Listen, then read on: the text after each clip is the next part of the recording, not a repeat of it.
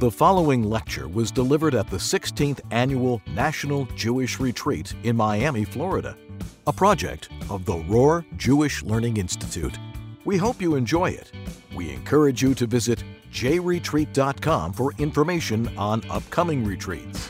Yekusiel J.D. Kalmanson now presents his lecture, Assess Your Spiritual Side. Welcome to today's presentation, Assessing Our Spiritual Side. My name is Yekusiel J.D. Kalmanson, and uh, I'd like to share some of my experiences in the worlds of behavioral health, chaplaincy in the correctional facility environment, and uh, having done some chaplaincy in the military arena as well. And what a lot of those experiences have taught me was at the core root of a lot of human ills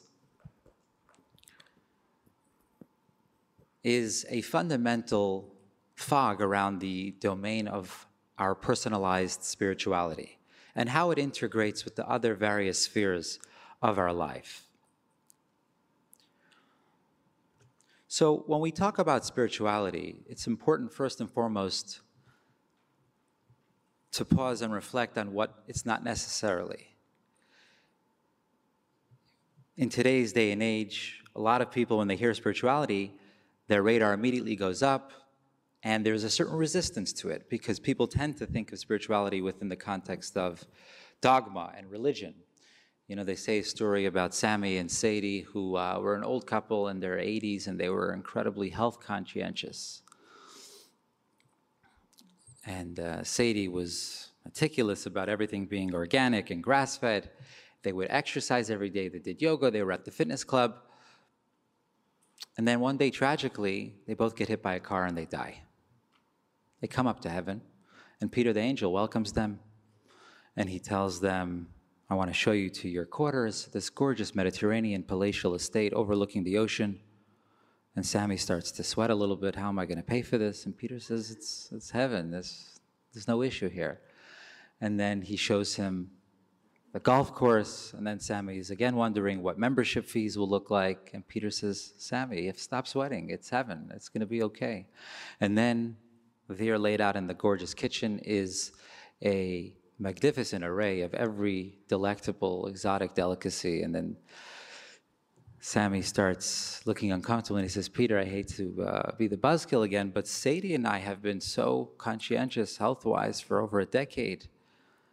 And Peter says, Sammy, I, how many times am I going to tell you? This is heaven. Nothing that you eat here will harm you or cause you any detrimental health effect.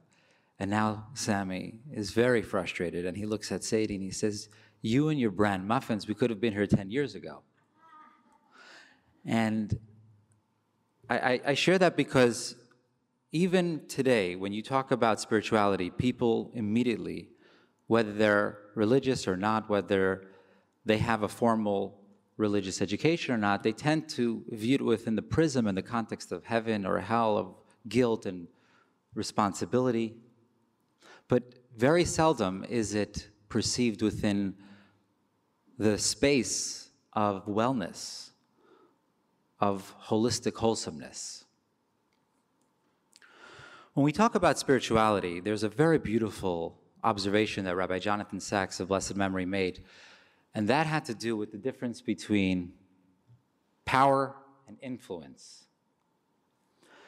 So, power and influence are very often conflated and equated. If you're powerful, then you're influential. If you're influential, then you must be powerful. But the truth is, when you think about it for a moment, they're very different. If you take someone's power and you distribute it to nine other people, they've lost 90% of their power. If you take somebody's influence, their message, their ideals, their inspiration, and you distribute it to nine other people, you've multiplied their influence by 90%. And that's why spirituality is so often associated with candles even in today's contemporary culture, candles, the warmth, the glow, helps create an ambiance and a setting of spirituality because candles and fire represent the one material creation that can give and can give and can give and will not lose one iota of its source material. And that is what spirituality is. Like its namesake, it's matters of spirit, and it doesn't lend itself to the restrictions and the limitations of what our material reality might possess.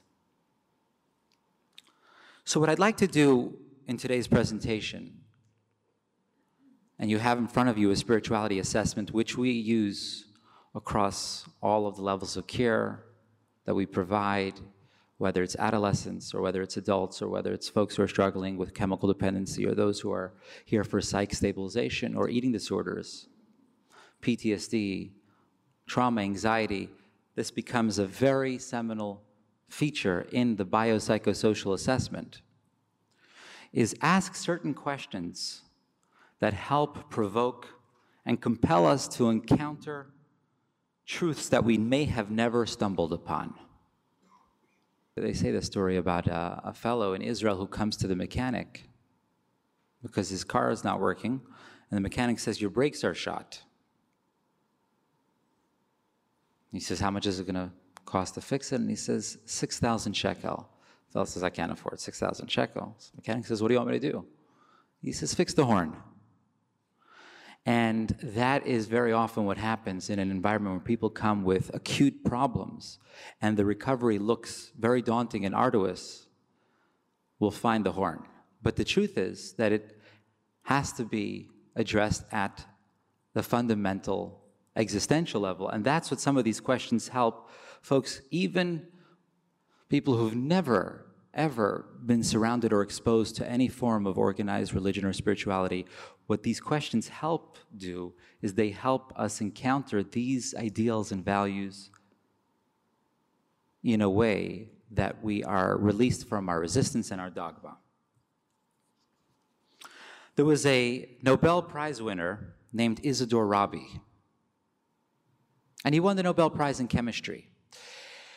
And when they asked him why he thought that he won the prize, as opposed to all of his colleagues and all the other kids in his class who were bright, all the other Jewish kids from Brooklyn who were smart and they came from households that championed education and intellectual achievement. He said something very profound.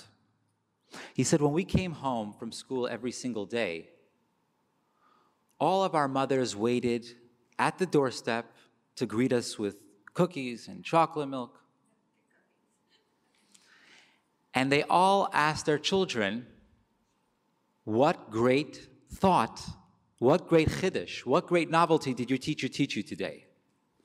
My mother was the only one who asked me, What great question did you ask today? And he says it was that value system to never take anything for granted at the face value level, to always pursue truth relentlessly in an exhaustive way, leaving no stone unturned until I get to that truth. That is what led me to my career in science as a chemist, to question all the pervasive assumptions of the time, and ultimately to the discovery that he made, which won him the Nobel Prize. And so that is the nature of the assessment to get us to relentlessly pursue our own truth, even if it might be difficult and it might not be natural. So the questions, therefore, become interventions in a sense, because knowing the problem or knowing the reality of our inner workings is half of the healing and the cure, and it helps foster awareness and the last item on that slide asking the right question the right way. So I want to give you an example that comes up in my world a lot. So we're treating folks who are struggling with chemical dependency, struggling with mind altering substances. They come in and they're suffering from very strong medical post acute withdrawal symptoms. They're shivering, they're shaking, they're nauseous, they're not eating, they're sleepless. And that is usually what leads them to the rock bottom, to checking themselves into treatment. Several days pass through their detoxification process, and now they start feeling a lot better. So physically, they start feeling much more regulated and normal. Now, one of the questions that we ask them is what would you rate your cravings at? And in order for them to qualify for medical necessity for continued treatment, their cravings have to be above a seven on a scale of one to 10. Now, physically, they're feeling really good. And for the first time in weeks, months, or years, they're feeling really regulated. And so their response will typically be two or three. And so this posed a big problem because they are not accurately reporting how they feel because they're getting distracted by their physical equilibrium, which they're experiencing for the first time in a long time. So, what I instructed the staff was to ask them if you were to find yourself right now in a motel room with a few grams of heroin in one of the drawers of the nightstand, and you were to be in that motel room for 48 hours straight, what's the likelihood that you would end up relapsing? When phrased like that, the answer is always invariably for, for them in their mind space 10 out of 10. So that is a very extreme example for a very niche demographic. But the way we ask ourselves the question, we have to appreciate the sensitivity and the ability to cut through the emotional fog and to get to the core of the, of the truth. And one of those ways in which we're able to ask ourselves really deep existential questions and not get distracted by the temporal here and now is when we, for a second, focus on questions of life and death and morbidity. There's a great song, country song by Tim McGraw, and it won the Country Song of the Year award in 2003. And the chorus is about a fellow who thinks that he has a life terminal cancer. And he, feel, he thinks that he's facing death within a month. And so he goes skydiving and he goes Rocky Mountain climbing and he goes, he says, uh, I love deeper and I spoke sweeter and I gave forgiveness I'd been denying. He said, I was finally the husband that most of the time I wasn't. And I became a friend that a friend would like to have. And he concludes that someday I hope you get the chance to live like you were dying. And that is another type of question that is asking it in the right way. The right way meaning that it elevates our prism and worldview to not being stuck in the corn maze, but seeing it from the bird's eye view. And that is what I invite you to look at in the spirituality assessment in front of you. And I would like to go through some of those questions, elaborate a little bit on some of them, and then we'd love to hear your thoughts at the end. Who is the most spiritual person in your life? The answer to that question reveals a lot about how you define spirituality. If somebody were to ask you directly, define spirituality, more often than not, we will regurgitate a lot of the messages or the stereotypes or the, general, the, the, the uh, generalizations that we've been used to hearing from when we're children. But when somebody asks you to identify the most spiritual person in your life, we start to think outside of the box or outside of those stereotypes or generalizations. And for the first time, we encounter our very real and authentic, personalized view of spirituality. So if you think for a moment, who is the most spiritual person in your life? Let's all do that for a moment. Take a few seconds.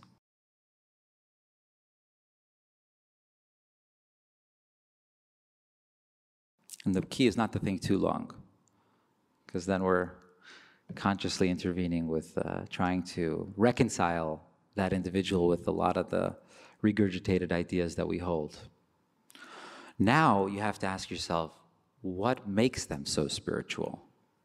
What are the characteristics that make that individual so spiritual? And by defining those characteristics, we've encountered certain properties that we feel belong to the spiritual domain that we might have encountered for the first time.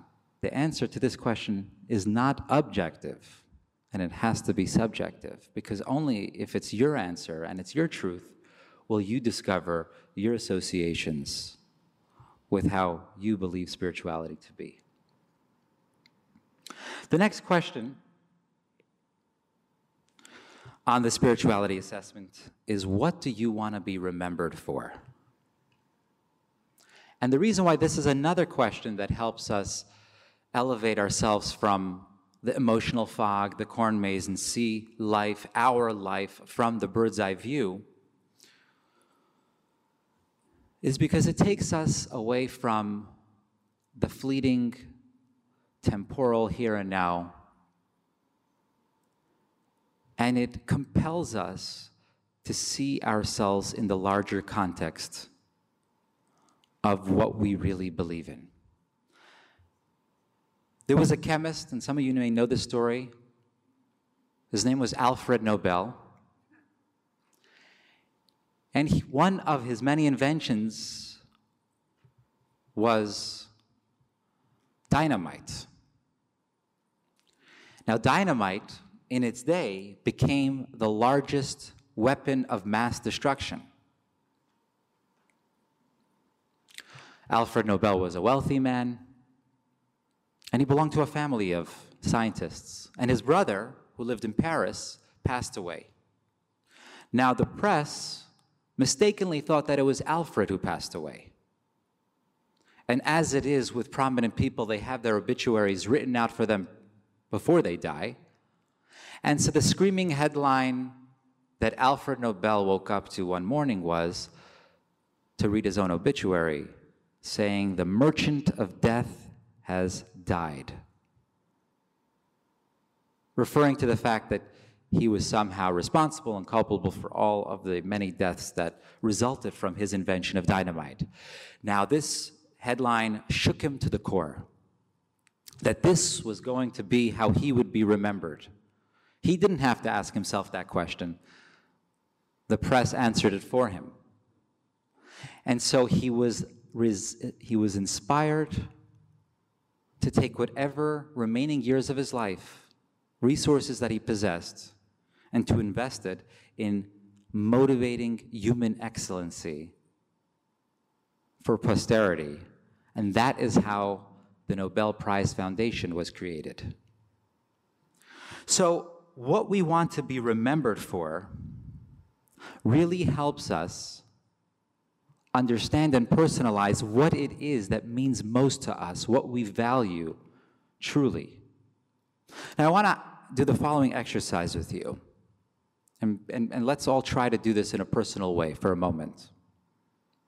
If you meet somebody in an elevator at a social function, and you have between one and two minutes to introduce yourself and to describe yourself. I want you all to close your eyes for a second and try and imagine what it is that you would say in that 60 seconds, 120 seconds, what it is that you would default to in describing yourself.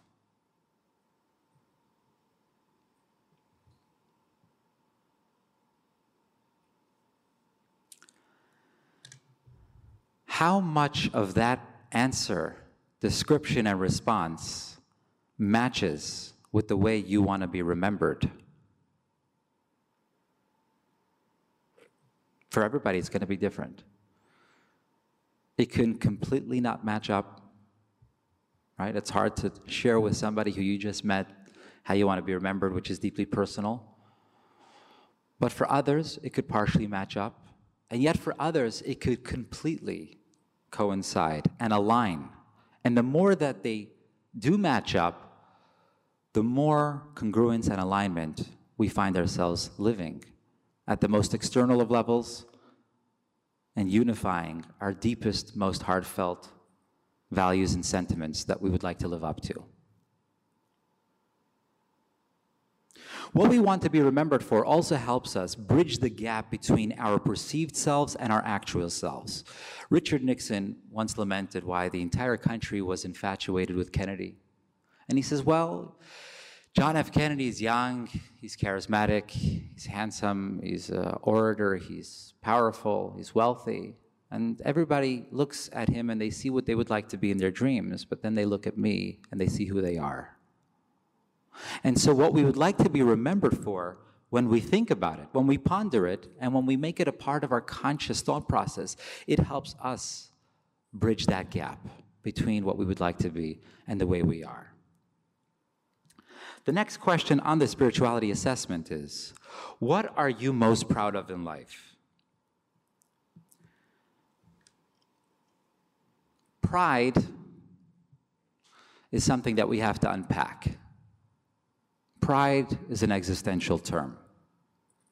You know, if you go to Israel and you're lucky enough to get lost and you ask an Israeli for directions, he'll tell you go straight and go straight, and then you're going to see a right.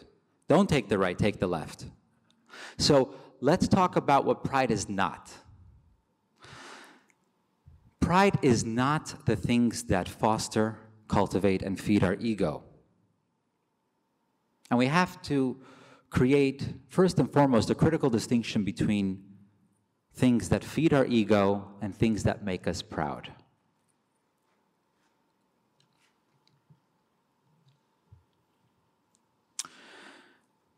Jerusalem, Yerushalayim, the values of Judaism, really stood in strong, stark contradistinction to the values of the early underpinnings of Western civilization of Rome. And in one of the ways that they stood out was Rome, and even before Rome, Greece, they really championed glory. Glory in architecture, in philosophy, in athletics, whether it was the Colosseum or whether it was the Olympics or whether it was the beautiful Roman pillars or the Greek philosophers, glory was something that was valued and prioritized. But the glory that Rome and Greece stood for was a zero sum game, was the type of hedonistic glory that the more I have, the less you have. If we're both authors and we're vying to be in that coveted list of the New York Times bestselling list, I can't truly vie for your success because that would undermine my chances of making it to the list. There are only 400 or 500 on the Forbes list. So the zero sum game is very is embedded in the very nature of Western glory. And Western glory becomes the metric that validates us and makes us feel better about ourselves. Judaism, on the other hand, subscribing to the theological principle that we are all created in the divine image, has a very different take on glory. Glory is intrinsic, not extrinsic. It's there before we do or accomplish or achieve. And in fact, it's only because of that innate and inherent glory that we're able to do the beautiful things that we do in life. And so, therefore, the things that give us pride are the things that we realize we're only capable of because of that built in divine sense of glory. There are three principles that I want you to ponder on that would help one distinguish whether something that gives us pride is being fostered and fueled by our ego or by our divine innate sense of glory. Three D's. The first one is distracting, dependency, and deficiency. If whatever brings us a sense of achievement and accomplishment never truly feels like it is enough. It's temporary, it's fleeting, it has an expiration date on it, then we know it's being driven by our egos. I once heard a beautiful description of ego.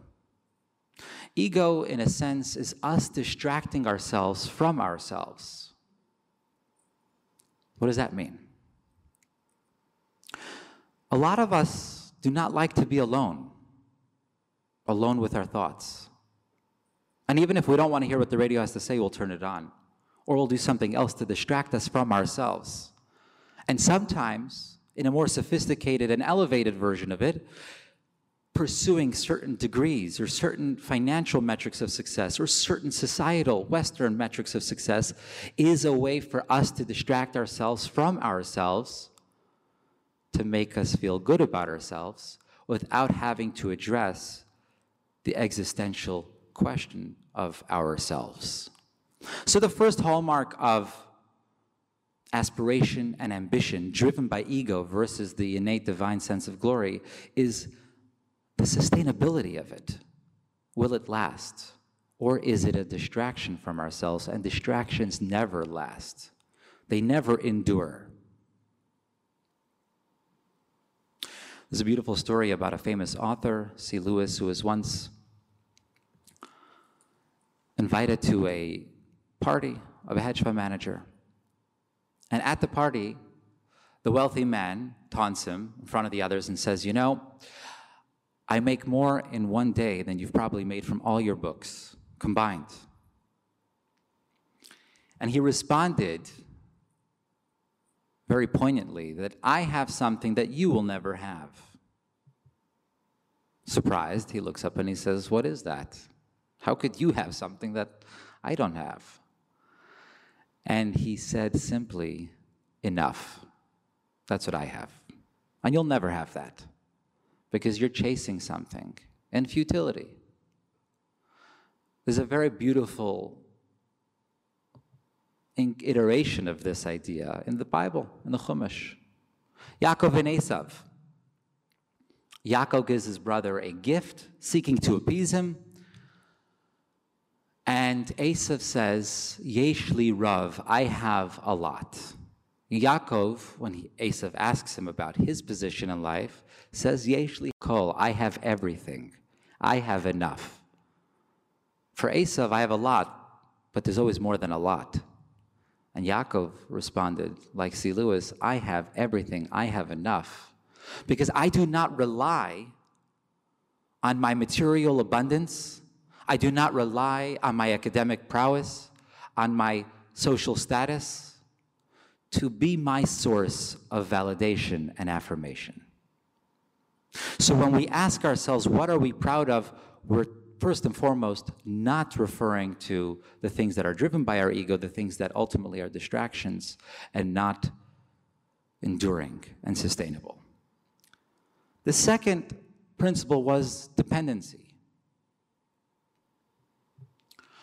When we are motivated to do certain things, to achieve certain accomplishments, to pursue certain ideals or ambitions because of our ego, because of this distraction, that falls into the second category that our relationship with that achievement and accomplishment becomes unhealthy and becomes one of dependency. I need it. We confuse our net worth with our self worth. I want to share with you a story. There was a Breslov Chassid pious man who used to get up every day between the afternoon and evening service and talk about trust and confidence that God will take care of us. We ought not to be anxious. We ought not to live in fear. We have to live with the Hebrew word is bitachon, trust in God. And he talked about this day in, day out. And he happened to be a wealthy man. He had a shoe factory. He was a successful businessman. And one fellow in the back would always cynically dismiss whatever he said by thinking to himself, it's very easy for a fellow like that in his position, with his material uh, cushion of wealth, to preach to everybody else to trust in God, because he doesn't have to worry about a mortgage or about tuition or about any of the other material constraints that we're preoccupied with. Anyhow, one day, the government confiscated this fellow's entire business. And in one day, he was transformed from a millionaire to a pauper. And the next day, he gets up to speak between the afternoon and evening service. And the fellow in the back is silently anticipating the speech, rubbing his hands with glee. Let's see his punctured bubble. Let's see how the enthusiasm has vanished. But sure enough, he gets up and with the same fire, he speaks about trusting in God And if anybody had not known what had occurred to him within the last 24 hours, they would never guess that his entire life, life's fortunes had changed. And so the naysayer and the cynic comes up to him after the speech and he says, I need to ask you for an apology. I need to ask you for forgiveness. All these years, I've been cynically dismissing the sincerity and the legitimacy of everything you said because I felt that you were able to utilize your material wealth as a way for you to live your life without worry. And now I see that I was wrong. How? How could you? How could you get up at the podium and speak about trusting God with the same enthusiasm today when you have nothing as you did yesterday when you had everything? And he responded by citing a beautiful halachic legal principle that stems from the laws of prayer. When we daven and we pray the Amidah de Shmonesrei, we ought to stand. And the Code of Jewish Law, the Shulchan Aruch, says that one may lean under certain conditions. And what is those conditions? What do those conditions look like? Well, if we remove that which you're leaning upon and you fall, that type of leaning is not okay. But if you lean on the pillar and we remove it and you stay standing, that is a leaning that is okay, even during the Amidah, even during the prayer of the Shemona Esrei. And it's quite rational. When you lean, is it to the point where you're not really standing and that which is supporting you becomes the foundation of your strength and you are completely dependent and reliant on that? Or is it something that helps you stand, but you really are on your own footing? And that is what he told the fellow. I related to my wealth. Of course, I leaned on it for support, and it enhanced my life and it made things easier, but never to the point where I became so enwrapped and enveloped that I began to identify with it, becoming dependent and reliant on it, which would lead to me falling apart if it were to be taken away from me. And that is the second principle of accomplishments and achievements stemming and originating from ego or versus pride. The third principle is deficiency. Is how limiting is it? When ego becomes the drive or the foundation for my ambition, then it boxes me into the arena and the domain of what I am pursuing and does not allow me the space to be diverse, multifaceted, multidimensional, well rounded, and holistic.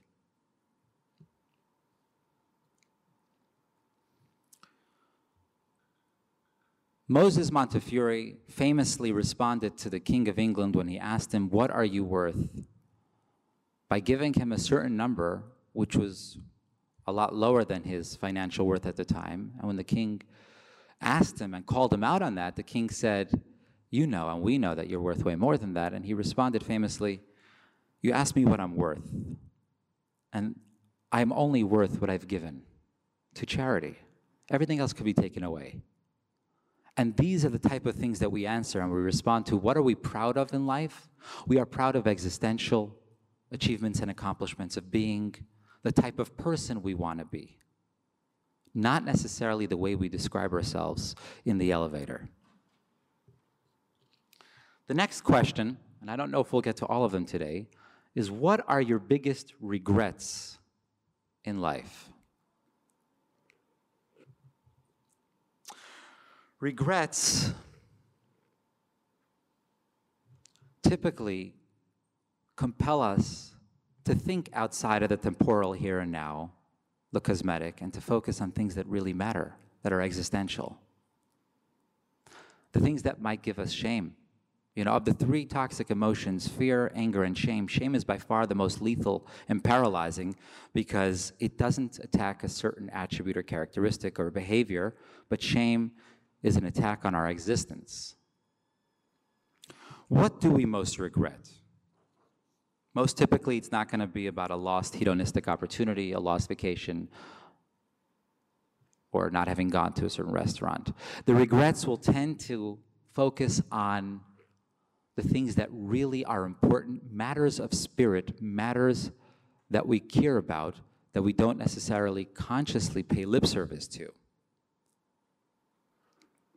And even when some of the things that we most regret in life can seem to be materialistic, for example, if you regret not having invested in a certain venture, you have to ask yourself the follow up why? And that why becomes so important because it really exposes an entire new layer of depth within your own character. You know, very quickly, there was a, a fellow who was uh, put in prison by the Soviets, and his mail is obviously censored. He sends his wife a letter that I hid all the money from the Russian IRS and I buried it in the backyard. Of course, the next day, a team of Russian IRS agents show up at the house and dig up the entire backyard from every inch and corner, and nothing. They don't find a thing. The next day, the wife receives a letter now go plant the potatoes. So, in life, we have to, and especially with these questions, by asking the why, we get to the follow up level and layer of truth, which is very revealing. So, if you ask yourself, why do you regret not having invested in that opportunity? Sometimes the answer might be because of the level of security and prosperity and abundance that this could have afforded you and your family. If you regret harm that you might have afflicted on another individual, what are you really regretting? This regret minds, reminds you that you actually deeply care about others, and that is why you feel so bad about the pain that you caused. So the regret helps you understand what means a lot to you. If you feel like you haven't been the best parent or spouse or friend, what does that reveal to you? Not just regret for the sake of regret, because that is paralyzing and not necessarily healthy, but it reveals to you how much love you have pent up inside you. And therefore, you regret that that love wasn't actualized and manifest to the people who you love most.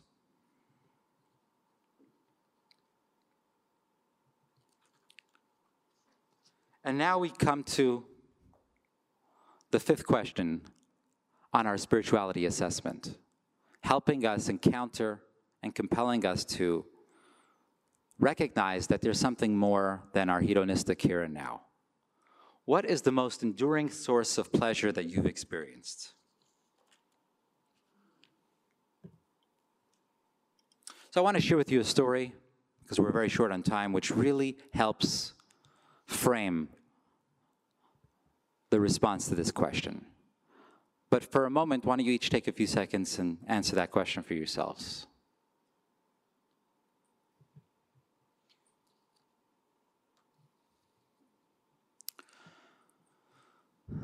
The Hasidim, back in the days of Russia, would immerse themselves in a ritual bath every morning. And a father wanting to impress upon his young son a timeless lesson in life, wakes his son up early in the morning, takes him to the frozen riverbed, hacks away at the ice, creates a little space, an opening, and immerses his son in the freezing cold water and picks his son up, and the son goes, ooh, shivering and cold. And then the father immediately proceeds to wrap and envelop his child with a warm, dry towel. And the child goes, ah. And the father says, if that's the chronology of your feelings in life, you're on the right path. If first comes the discomfort, the toil, the exertion, the hard work, the labor, and then comes the satiation, the satisfaction, the enduring sense of accomplishment, then you are on the right path. But if first comes the ah, the pleasure, the fleeting moment of sensational indulgence, and then comes the hangover the next day. What happened? I feel so bad. Why did I say that? That's the wrong path. And so, therefore, an enduring source of pleasure becomes a very helpful way to identify matters of spirit which endure and sustain. Last but not least, when you think you're at your breaking point, how do you keep going and what helps you persevere? We're all familiar with Viktor Frankl's best selling book, Man's Search for Meaning, and how he describes that even when people were falling like flies at the death march and their bodies were caving into their natural motor limitations, there were a select group of individuals who managed to defy their physical constraints and managed to access Herculean superhuman strength. And where did that stem and emanate from? from meaning, from purpose, from them being attached to something larger than themselves. I want to share with you a quick story. When I was a student in, in the yeshiva in Toronto, on Hanukkah we would go out and we would try and light up the darkness by giving out menorahs. And I had a particular wild and rowdy bunch of friends in the group that we were in, and in our vehicle, they, at every red light, would jump out and they timed us down to a science. And for about 15 seconds, they would dance, 20 seconds, they would dance in a circle. And as the light was about to turn green, jump back into the car. And I was very happy and proud not to count myself in that group, and I would stay. But listen to the letter that our yeshiva received a couple weeks after Hanukkah. This fellow describes, and I'm not, I don't even know that he was Jewish, that a couple weeks prior to that, on that particularly cold, wintry night, he was walking to one of the skyscrapers in downtown Toronto to end his life. Life had dealt him a couple of vicious, overwhelmingly painful curveballs, all colliding at the same time, and he just couldn't handle it. He didn't know how he was going to get through. And as he's walking, a group of hooligans who are dancing senselessly grabbed him into the circle. And for a few seconds, he engaged in an act of joy that was either super rational or irrational, but definitely didn't make sense to him. And he says that was all it took to give him the room to pause and question whether maybe he could recalibrate and get back from all these problems. That is the fire of a candle that lights up another candle that is a spiritual transmission. And a little bit of light, as we all know, banishes a lot of darkness. And living in the darkness sometimes is comfortable, but is never helpful. You know, there's the addict who writes that I just read about the dangers of drinking and it scared me. And I've resolved from here on no more reading. And that's the darkness. That is living in what is comfortable with our stereotypes, with the generalizations. But if we do probe and we do question, we will find a dimension and a sphere within our existence that we may have never knew existed. And we can therefore tap into that reservoir of inner latent spirituality and personalized spirituality and draw upon it as a resource to, as a resource to help us live our lives in the most optimized way we can. Um, with the brief amount of time that we have, if anybody would like to ask any questions or share answers that they might have had to some of these questions. Thank you. First of all, beautiful, beautiful presentation. When you first mentioned um, spirituality and who is the most spiritual person that you know, my mind right away went to what is spirituality? And then looking it up real quickly, it really was focusing inward and not on the materialistic outward. But realistically, living in this world, there's such a big focus on materialistic. It's almost like people could talk about spirituality and believe it, but who's actually living it? And what's that fine line between spirituality, where actually they're able to focus on that, and materialistically, which is a necessary component of living in this world. How do you balance the two? It's kind of, I don't know, I'm not, I don't really have a question. It's kind of, I'm just processing like the integration of both is really the reality of spirituality. No, and, that, and, and you're highlighting why these questions become interventions in it of themselves. And they really help us gain a sense of clarity on what's important, on our priorities and our values. Because very often, when you ask yourself and you answer the question, who's the most spiritual person in your life, it's not necessarily the person you respect the most. Because respect is more often than not shadowed by contemporary societal metrics of success and other things that make us respect somebody. But when you ask yourself who's the most spiritual person in your life, you're forced to encounter a different set of values, which is so important. And that's why the question is almost as important as the answer. Thank you so much for attending, and I hope you get. Please visit myjli.com to learn more about JLI's multiple educational offerings and torahcafe.com to view highlights and lectures from past retreats.